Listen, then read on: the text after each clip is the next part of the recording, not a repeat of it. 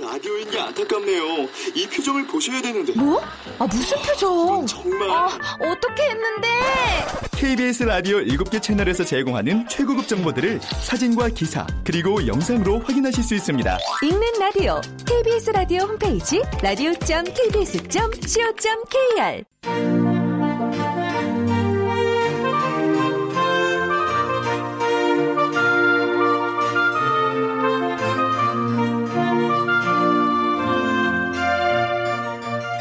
라디오 문학관, 한국인이 사랑하는 우리 문학.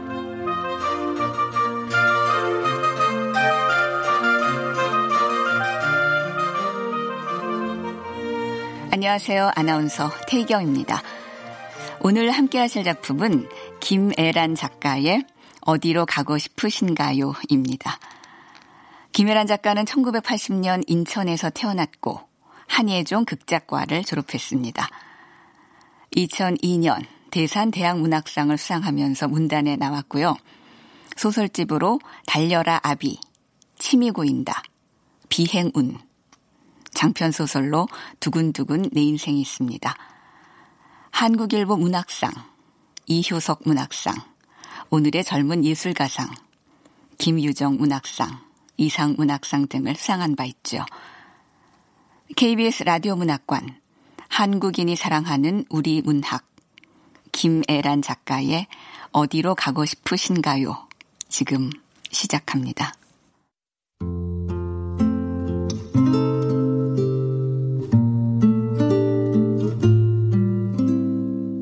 어디로 가고 싶으신가요? 김애란. 올봄 스코틀랜드에 사는 사촌 언니로부터 전화가 왔다.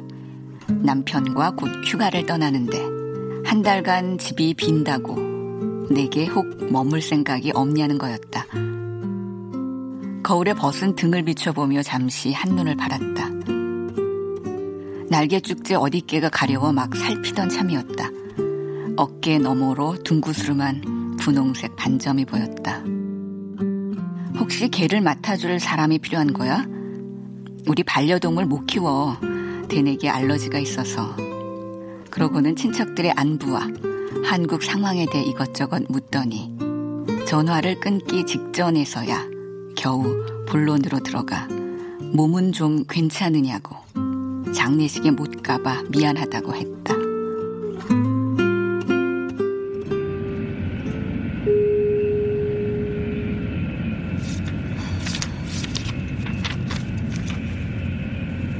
한국에서 영국까지 비행거리는 열한 시간이 넘었다. 책을 읽고 신문을 보고 기네스크린에 저장된 최신 가요와 팝, 한국인이 사랑한 가족 따위를 되는 대로 건드려보고 이리저리 자세를 열심히 바꾸며 쪽잠을 자도 시간은 잘 가지 않았고, 히스로 공항에 도착했을 땐 이미 네 편의 시트콤과 두 개의 다큐멘터리, 한 편의 영화를 시청한 뒤였다.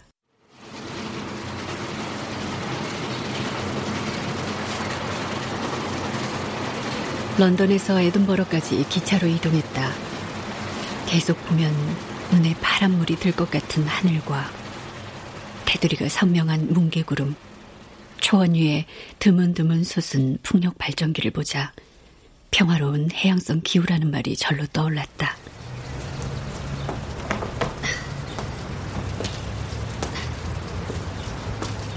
사촌 언니 집은 관광지를 벗어난 구시가에 있었다.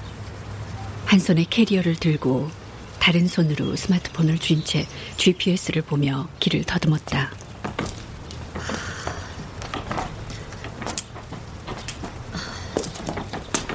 아, 여기가 맞는 것 같은데. 현관 앞에 서서 신중하게 주소를 확인한 뒤 비밀번호를 눌렀다. 이윽고 현대적인 기계음이 오래된 어둠을 해제하는 소리가 났다. 나는 문을 열고 그 어둠 속으로 들어갔다.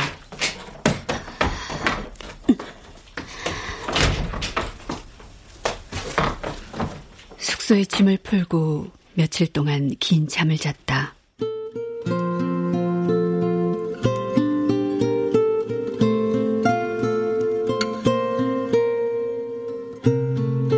하루에도 몇 번씩 비가 오다 개는 스코틀랜드 하늘 아래서 시간 가는 줄 모르고 잤다.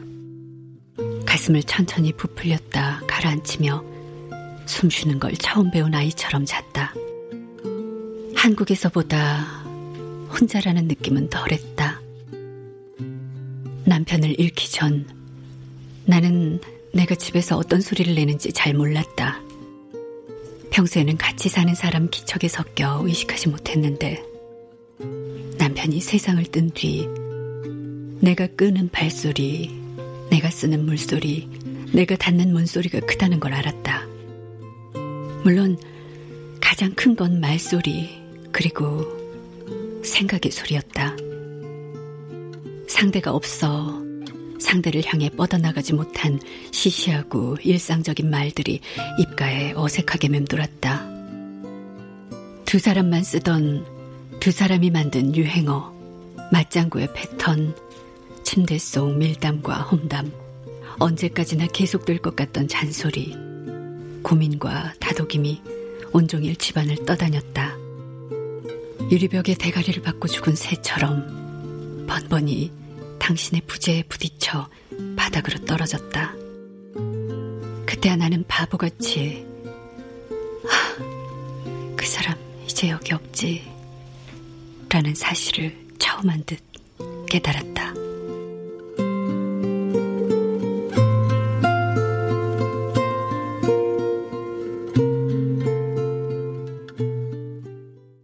그날 나는 김치를 담그고 있었다. 음. 열무김치 담그는 법이라. 아, 난 왜 김치가 어려울까? 소고기 묵국도 끓일 줄 알고 불고기도 재울 줄 알고 잔치국수는 뭐 그런대로 먹을만 하다 그러잖아. 잔치국수 잘하는 건 이가 면을 좋아해서 그런가. 하여튼 다른 건 그래도 따라하겠는데 김치는 영 이상하게 엄마들만 할 줄 아는 크고 어려운 일 같은 건 왜 그러지? 어디 보자. 열무김치 만드는 법이라. 이상하게 그날은 크게 하고 싶었다. 남편과 긴 의논 끝에 아이를 갖기로 결정하고 뭔가 새롭게 시도해보고픈 마음이 든 봄날이라 그랬는지 모른다. 찹쌀풀도 끓고 있고 건고추, 양파는 갈았고 부추도 있고 이제 양념만 완성해서 버무리기만 하면 되는 건가? 아이 참, 누구야? 양념을 완성하기 전 어디선가 전화가 왔다. 손도 불편하고 모르는 번호라 받지 않았는데 진동음이 연거푸 세 번이나 울려대는 바람에 한쪽 고무장갑을 벗어 통화 버튼을 누르는 수밖에 없었다. 여보세요?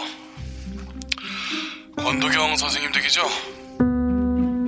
하... 그날은 당신이 금연을 시작한 날이기도 했다.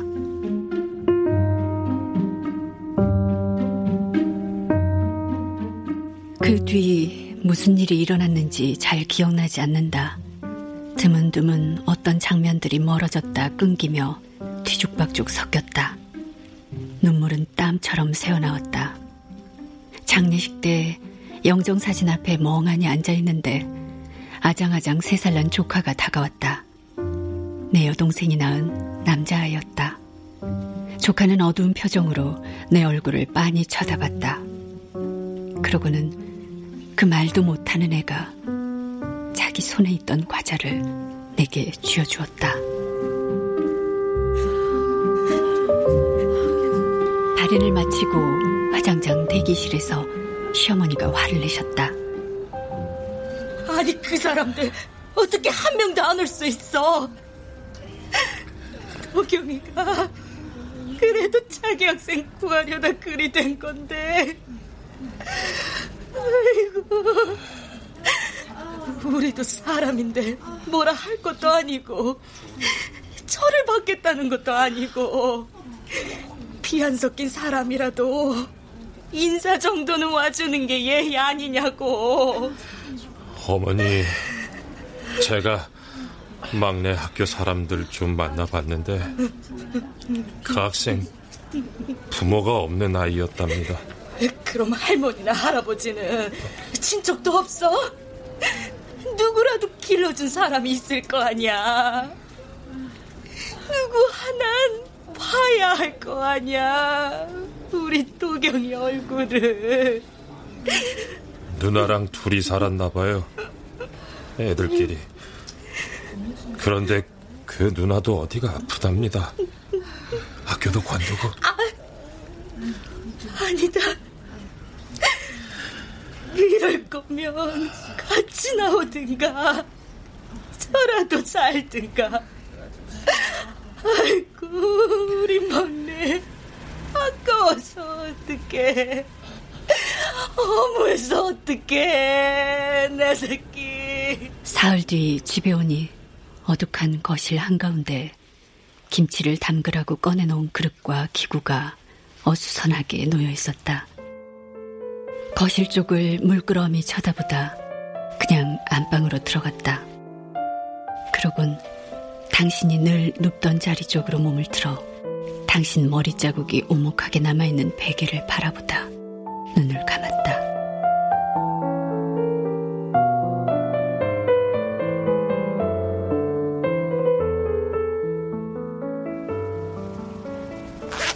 어? 어? 이게 뭐지? 첫 반점을 발견한 건 숙소에 짐을 풀고 얼마 지나지 않아서였다.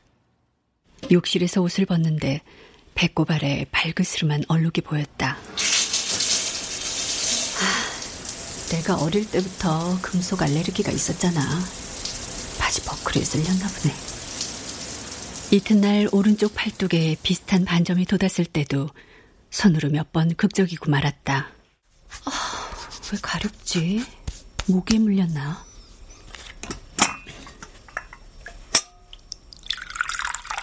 주위를 빙 둘러본 뒤 아무렇지도 않게 차를 우렸다. 하지만 다음날 아랫배에 또 다른 반점이 솟은 걸 보곤 나도 모르게 이맛살을 찌푸리고 말았다. 아, 뉴욕 주택가며 호텔의 벼룩이 창궐해서 골치를 앓는다는 기사가 있었는데.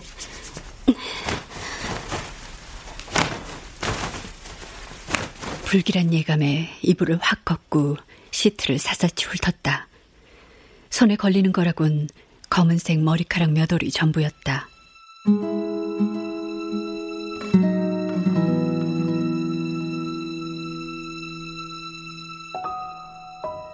남편은 주말마다 거실 소파나 침대에 누워 스마트폰을 만지작거렸다. 패스, 패스, 패스, 슛! 꼬림! 처음에는 그 모습이 좀 못마땅하다. 저 사람이 쉬는 방법이려니 하고 넘어갔다. 이도저도 실증이 나면 남편은 스마트폰 음성인식 프로그램 시리에게 말을 걸었다. 되게 쓸데없고 무의미한 말들이었다. 나랑 잘래요? 누구를 말씀하시는 건가요? 저요? 당신 지금 누구랑 통화하는 거야? 아, 스마트폰. 아이고, 되게 재밌네. 아, 선생이란 사람이 참. 내가 시리와 말을 튼 건 최근 일이다.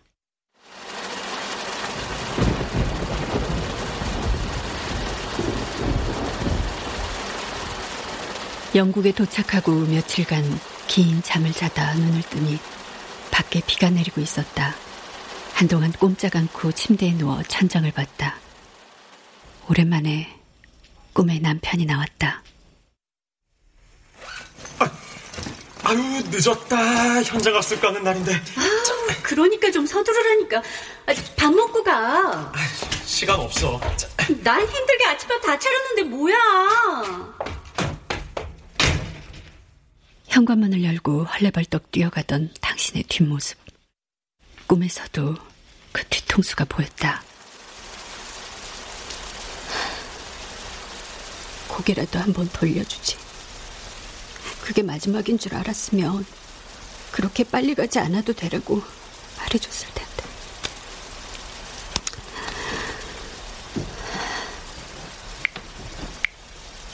시리 탁자 위로 손을 뻗어 휴대전화를 들었다. 어둠 속 손끝 감각에 의지해 홈버튼을 누르자 작고 네모난 기계 안에서 기침이 쏟아지듯 빛이 터져나왔다. 무엇을 도와드릴까요? 어, 어. 이상하게 남편의 옛 친구를 만난 것처럼 반가운 기분이 들었다. 나는 의구심 반 호기심 반으로 아무 말이나 던져보았다. 나는 행복해요. 덕분에 저도 행복해지는 것 같아요. 아니에요. 슬퍼요. 제가 이해하는 삶이란 슬픔과 아름다움 사이의 모든 것이랍니다. 위안이 된 건 아니었다. 이해를 받거나 감동한 것도 아니었다. 다만 시리에게서, 당시 내 주위 인간들에게선 찾을 수 없던 한 가지 특별한 자질을 발견했는데 다름 아닌 예의였다. 내친 김에 나는 그즈음 가장 궁금해한 것 중 하나를 물어보았다. 인간에 대해 어떻게 생각해요? 뭐라 드릴 말씀이 없네요. 내 몸 어딘가에서 피식하는 소리가 났다. 오랜만에 나는 소리였다. 나는 그 소리에 편안함을 느꼈다. 적어도 그 순간에는 웃고 난 뒤 주위를 둘러볼 필요가 없었으니까.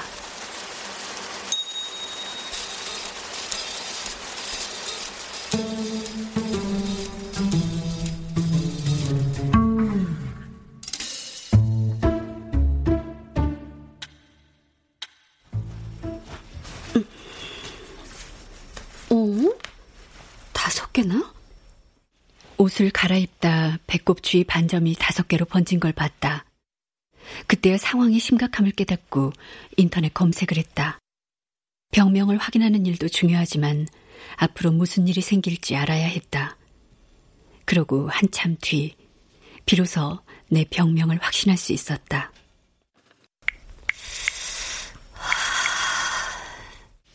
장미색 비강진. 태어나 처음 듣는 이름이었다. 이튿날 아랫배에 반점이 여덟 개로 늘었다. 다음 날은 열두 개, 그 다음 날은 스무 개였다. 그것은 곧 온몸으로 퍼졌다.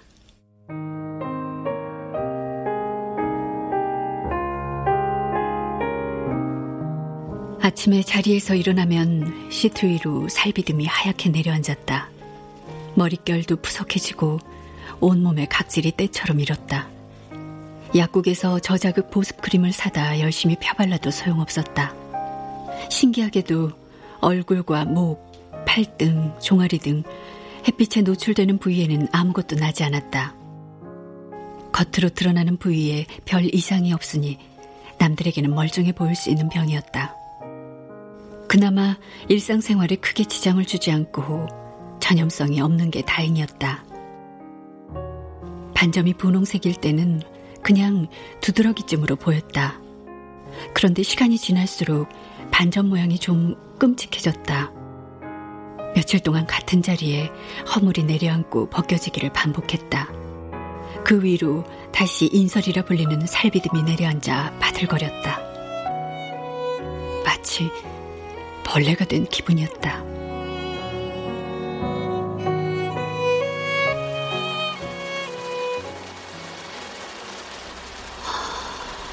현석. 사촌 언니가 내게 에든버러에 오지 않겠냐고 물었을 때 마음 한구석에 현석이 떠올랐다. 소식이 닿은 지 오래나 에든버러 예술대학 어디서 박사과정을 밟고 있다는 것 정도는 알았다. 만나서 뭘 어쩐다거나 도움을 청하려는 마음은 없었다. 다만 내가 있는 공간에 그 친구도 산다는 사실을 의식했다.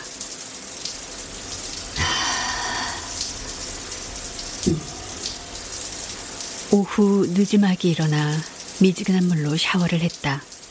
면으로 된 미색 원피스 위에 카디건을 걸치고 밖으로 나갔다. 약속 장소는 에든버러 대학교 근처 중식당이었다. 어디서 볼까 묻는 말에 현석이, 네가 편한 데서 보자. 난 어디든 찾아갈 수 있잖아. 중식당 주소를 하나 찍어 현석에게 보냈다.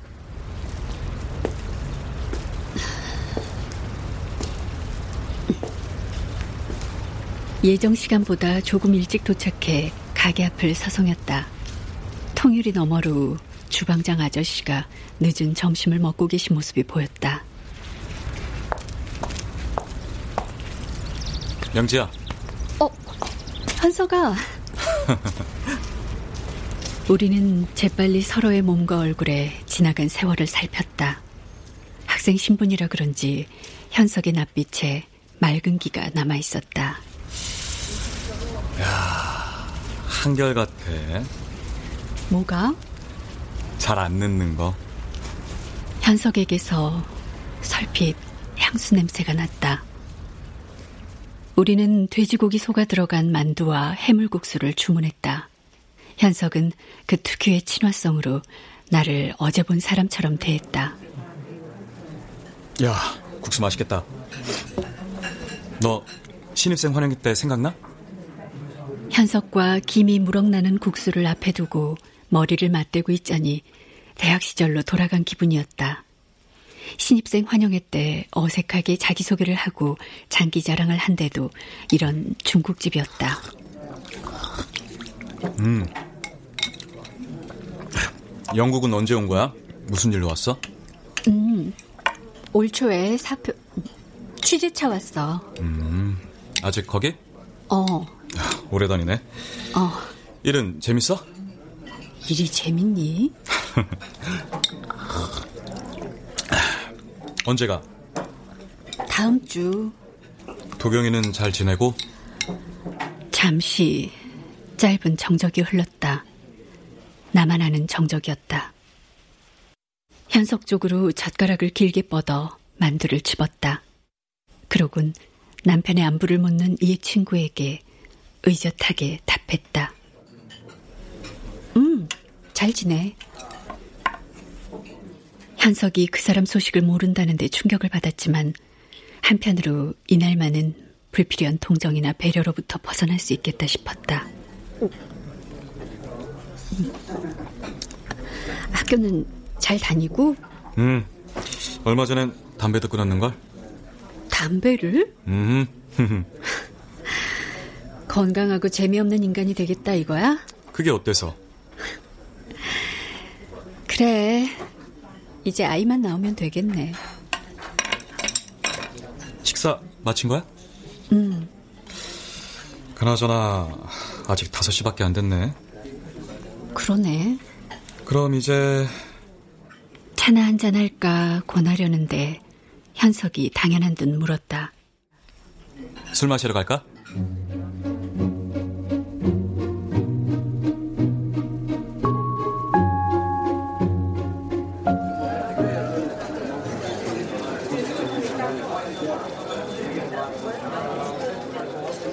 로열마일 거리에 있는 세인트 자일스 성당 근처에 자리를 잡았다. 상점 앞에 테이블이 놓인 노천 술집이었다. 그곳에서 우리는 해도 그만 안 해도 그만인 말들, 시작도 끝도 목적도 방향도 없는 말들을 나눴고 늦은 밤 일어섰다. 숙소까지 바래다 줄게. 아니야, 괜찮아. 여기가 유럽에서 가장 안전한 도시라며. 음, 뭐 도시는 그렇다 쳐도 넌 안 그래 보여서. 근처에 걷기 좋은 공원이 있어 숙소까지 조금 우회했다. 오랜만에 오른 취기에 보폭을 넓혀 휘적휘적 걸었다. 고요히 잠든 도시 너머로 희미한 불꽃놀이 소리가 들렸다.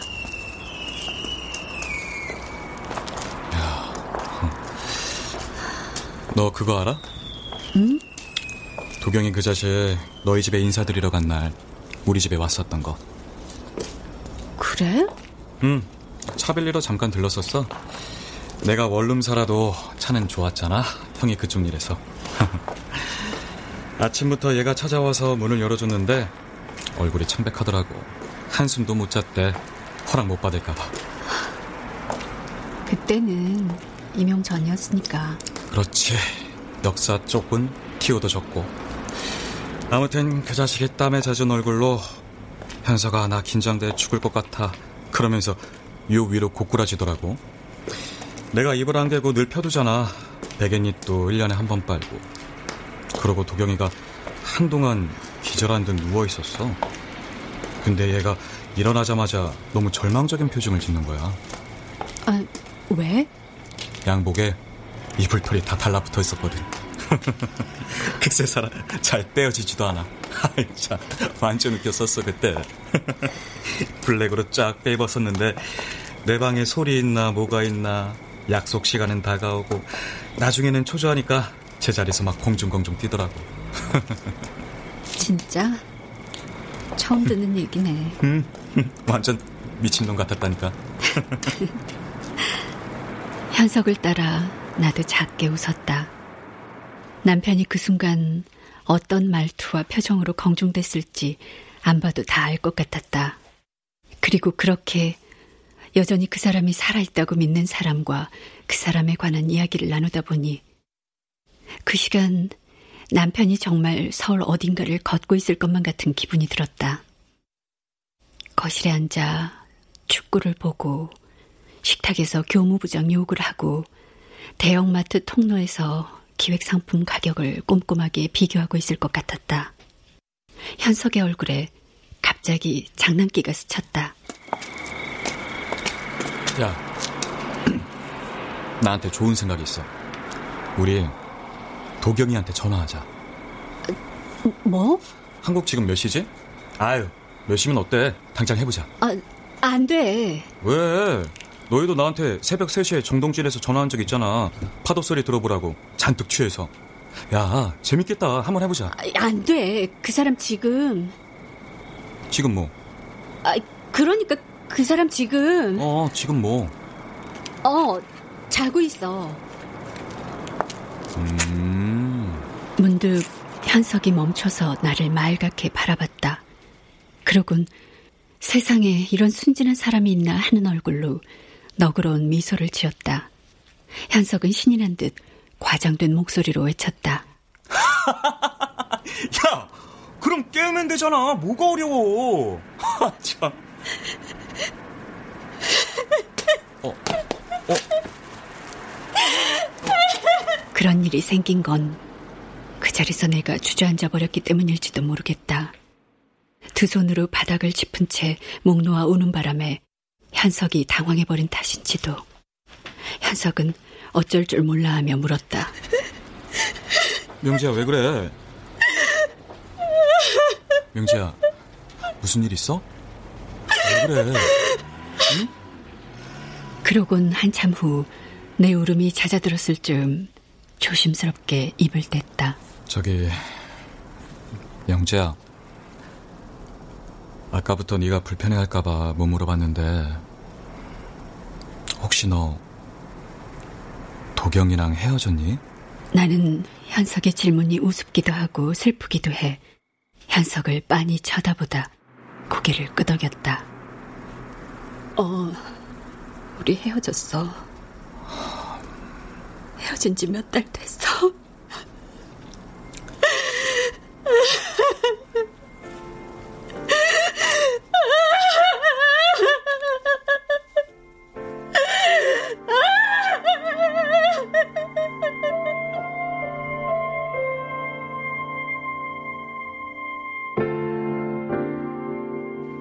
현석이 나를 속속같이 부축해주고 침대에 누이고 이불을 덮어준 뒤 한 손으로 얼굴을 감싼 건 정말이지 위로였는지도 몰랐다.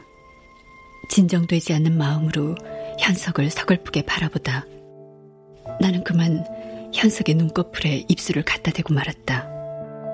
현석이 살짝 물러서며 놀란 표정을 지었다. 눈물 때문인지 취기 탓인지 현석의 얼굴이 겹겹이 흔들려 보였다. 현석은 잠시 머뭇대다 내 눈꺼풀에 똑같이 입 맞추는 식으로 정중하고 고요한 화답을 해왔다. 우리는 질문과 동의가 담긴 눈으로 서로를 바라봤다. 그러곤 어느 순간 자연스레 입술을 포겠다. 어둠 속에서 누구의 숨소리인지 분간되지 않는 호흡이 엉겼다. 살과 살이 맞닿자 발바닥이 화끈거리며 몸에 열이 올랐다. 머리 위로 팔을 올려 원피스를 벗었다. 현석의 손이 내 가슴에서 배꼽으로 천천히 내려갔다.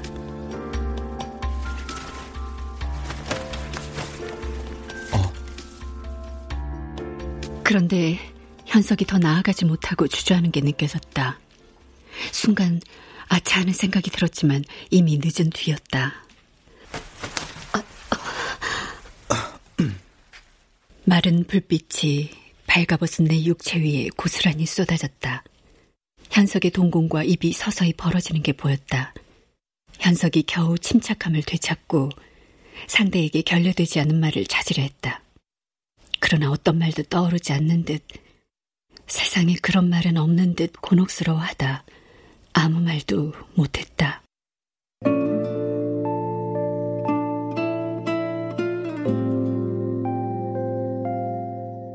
현석과 부엌 식탁에 마주 앉았다.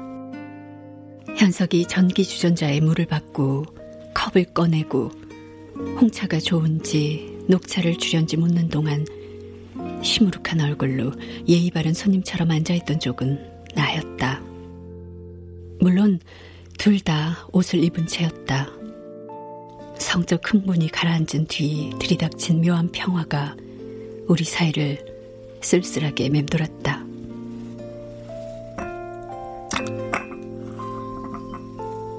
명지야,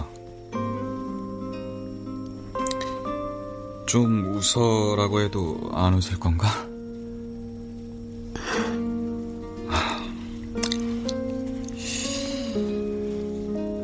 현석이 찻잔을 감싸주었다. 티백 주위로 갈색 찬물이 점점 진하게 번져가는 게 보였다. 논문 마치면 한국 들어올 거지? 모르겠다. 학위를 딸 수나 있으려나. 돌아가도 별거 없고.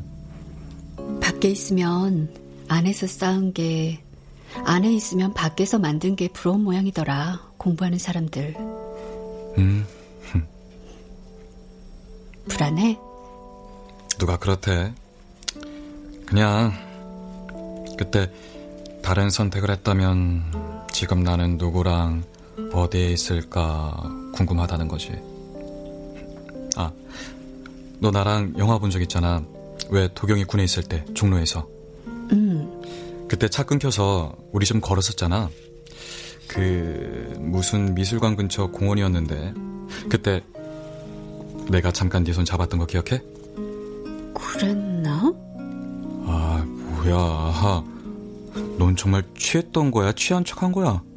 야, 진짜 그걸 기억 못하다니.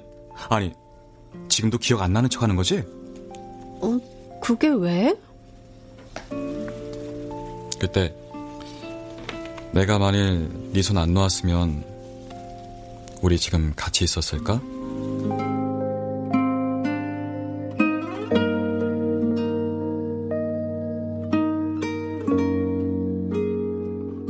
작은 방으로 들어가 씻지도 않고 누웠다. 비릿한 자괴감이 들었다. 잠자코 허공을응시하다 원피스 안으로 고개를 집어넣었다. 몸통 가득 하얗게 허물 덮인 열꽃이 보였다. 몸속에서 수류탄이 쉴 새 없이 터져 생긴 흔적 같았다. 폭죽처럼 파열의 잔상을 남긴 뒤 허공에서 불꽃 모양 그대로 굳어버린 재 같았다.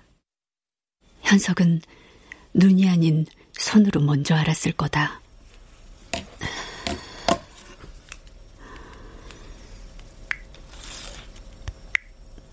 시리, 탁자 위로 손을 뻗어 휴대전화를 집었다.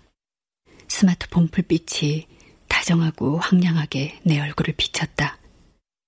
회식 후 집에 늦게 들어올 때마다 남편을 깨워 이런저런 헛소리를 한 기억이 났다. 한 이야기 또 하고 한 이야기 또 하고. 너 취해서 이러는 거 정말 싫다.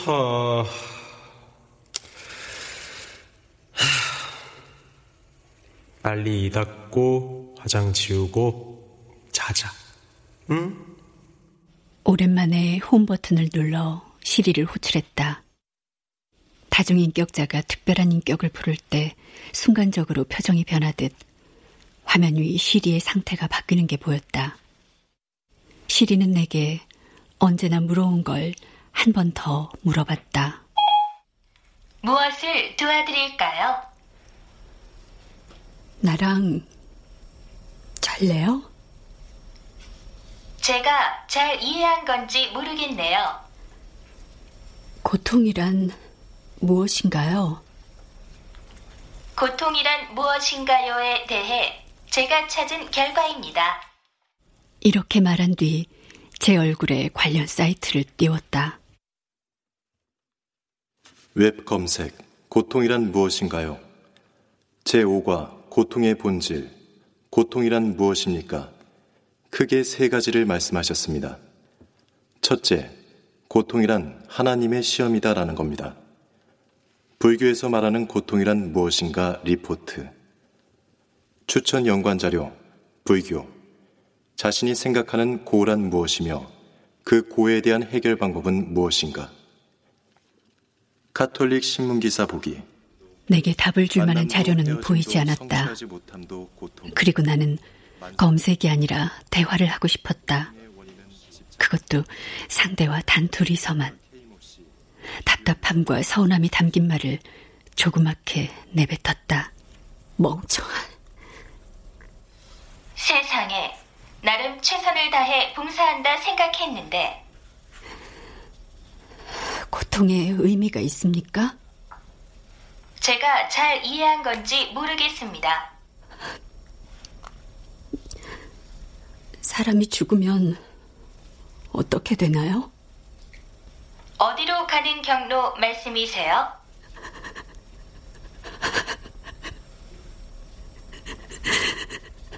어디로 가고 싶으신가요? 죄송합니다. 잘 못 알아들었습니다. 나는 잠자코 기다렸다. 시리가 사용자의 침묵에 호응하는 일은 드문데 이상했다. 그것도 연거푸 세 번이나 혼자 말하는 게 낯설었다. 어쩌면 저 먼 데서 누군가의 상상을 상상하는 한 인간이 이런 일을 예상하고 프로그램 안에 누군가를 향한 걱정을 담아 넣은 문장인지도 몰랐다. 하지만 그뿐이었다. 처음 음성인식 프로그램을 접했을 때 내겐 시리의 목소리가 지하철 안내방송 멘트와 비슷하게 느껴졌다. 상냥하게 행선지를 일러주고 어느 출구로 나가면 좋을지 알려주는 그런 존재와. 그런데 문득 시리가 목적지로 가는 방법을 말해줘도 거기까지 함께 가주지 않는 친구처럼 느껴졌다. 그래서 그만 안 해도 좋을 질문을 했다. 당신은 정말로 존재하나요? 작은 고요. 시리의 캄캄한 얼굴 위로 가느다란 실금이 갔다. 몇 초 후 익숙한 음성이 들렸다. 죄송합니다. 답변해드릴 수 없는 사항입니다.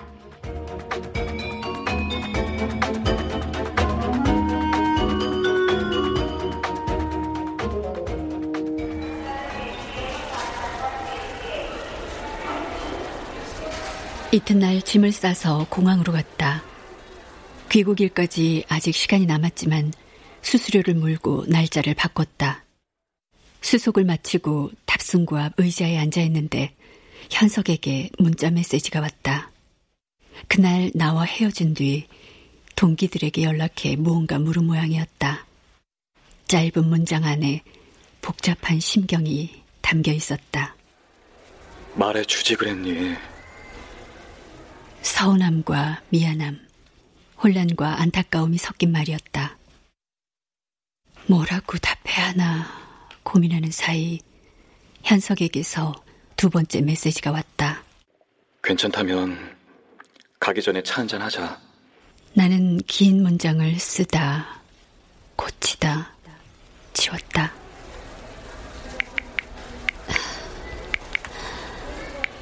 미안해.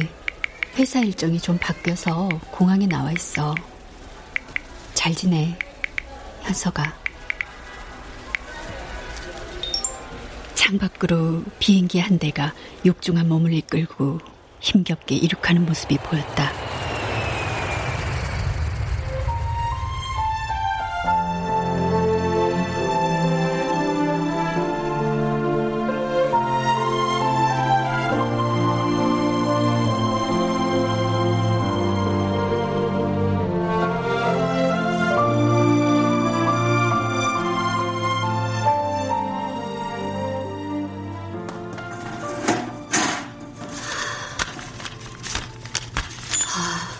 뭐가 이렇게 많이 쌓인 거야?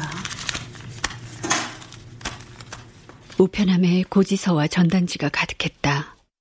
내 것과 남편 이름이 뒤섞인 종이 뭉치를 가슴에 안고 승강기에 올랐다.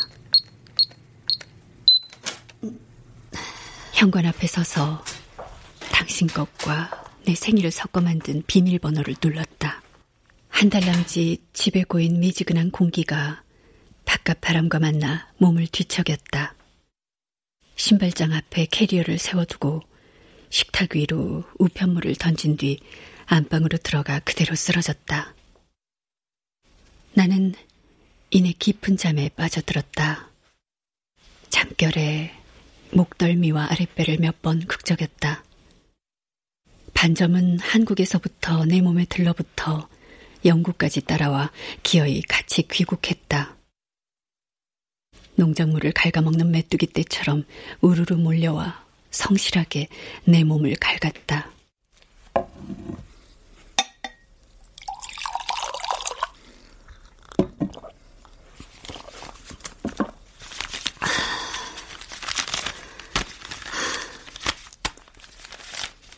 새벽녘, 잠에서 깨 물을 마시러 나왔다. 그 편지를 봤다.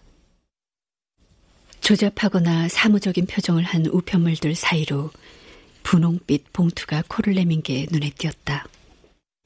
보낸 사람 주소와 이름도 없었다. 봉투 위에 적힌 거라곤 받는 사람 이름 한 줄뿐이었다. 이제 막 한글을 뗀 아이가 쓴 것처럼 크고 투박한 글씨였다. 권두경 선생님 사모님께.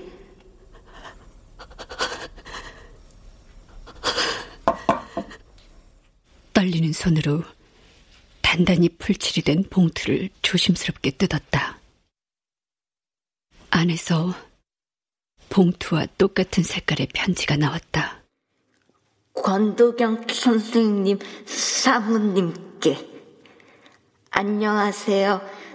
저는 누리중학교 일 학년 오 반 권지용 학생의 누나 권지은이라고 합니다. 사모님께서 혹시 지웅이의 이름을 아신다면 그 학생이 제 동생이 맞아요. 몇 번 전화 드렸는데 바쁘신 것 같아 편지로 인사드려요. 글씨가 엉망이라 죄송합니다.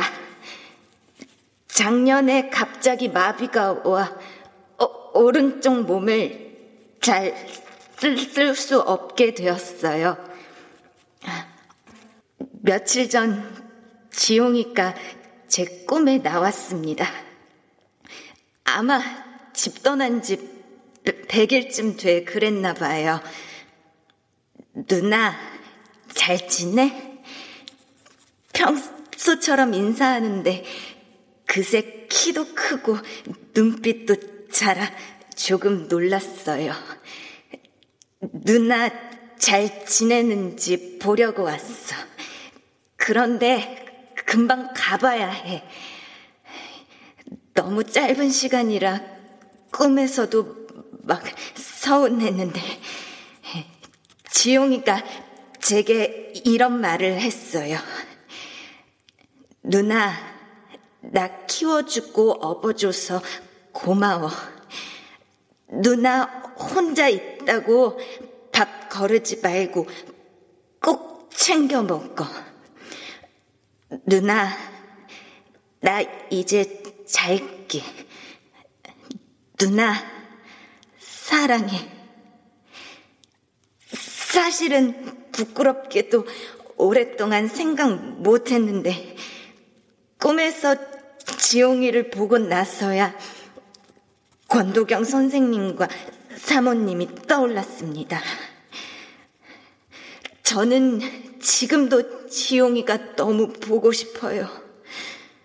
사모님도 선생님이 많이 그리우시죠? 이런 말은 조금 이상하지만 감사하다는 인사를 드리고 싶어 편지를 써요. 겁이 많은 지용이가 마지막에 움켜쥔 게 차가운 물이 아니라 권도경 선생님 손이었다는 걸 생각하면 마음이 조금 놓여요. 이런 말씀 드리다니 너무 이, 이기적이지요. 평생 감사하다는 건 당연한 일이고 평생 궁금해하면서 살겠습니다. 그때 권도경 선생님이 우리 지용이의 손을 잡아주신 마음에 대해 그 생각을 하면 그냥 눈물이 날 뿐 저는 그게 뭔지 아직 잘 모르겠거든요. 사모님, 혼자 계시다고 밥 거르지 말고 꼭 챙겨 드세요. 죄송하고 감사합니다.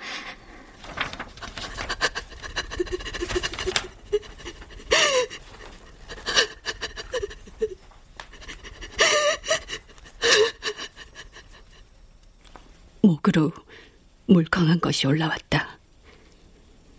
편지지위 삐뚤빼뚤한 글씨를 따라 읽다 나도 모르게 눈이 흐려졌다. 소리도 못 지르고 연신 계곡물을 들이키며 세상을 향해 길게 손 내밀었을 그 아이의 눈이 아른댔다. 당신이 떠난 후 줄곧 보지 않으려 한 눈이었다. 나는 당신이 누군가의 삶을 구하려 자기 삶을 버린데 아직 화가 나 있다. 잠시라도, 정말이지 아주 잠깐만이라도 우리 생각은 안 했을까? 내 생각은 안 했을까? 떠난 사람 마음을 자르고 저울질했다. 그런데 거기 내 앞에 놓인 말들과 마주하자니 그날 그곳에서 처음 제자를 발견했을 당신의 모습이 그려졌다. 놀란 눈으로 하나의 삶이 다른 삶을 바라보는 얼굴이 떠올랐다. 그 순간 남편이 무엇을 할 수 있었을까? 어쩌면 그날, 그 시간, 그곳에선 삶이 죽음에 뛰어든 게 아니라 삶이 삶에 뛰어든 것일지도 모른다는 생각이 들었다. 혼자 남은 그야말로 밥은 먹은 거야. 얼마나 안 먹었으면 동생이 꿈에서까지 부탁했을까.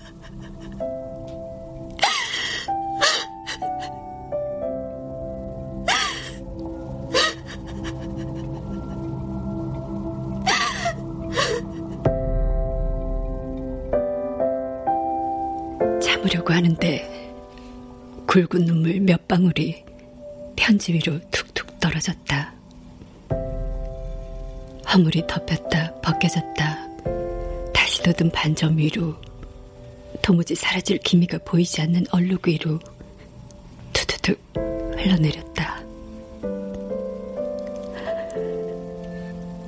당신이 못 견디게 보고 싶었다.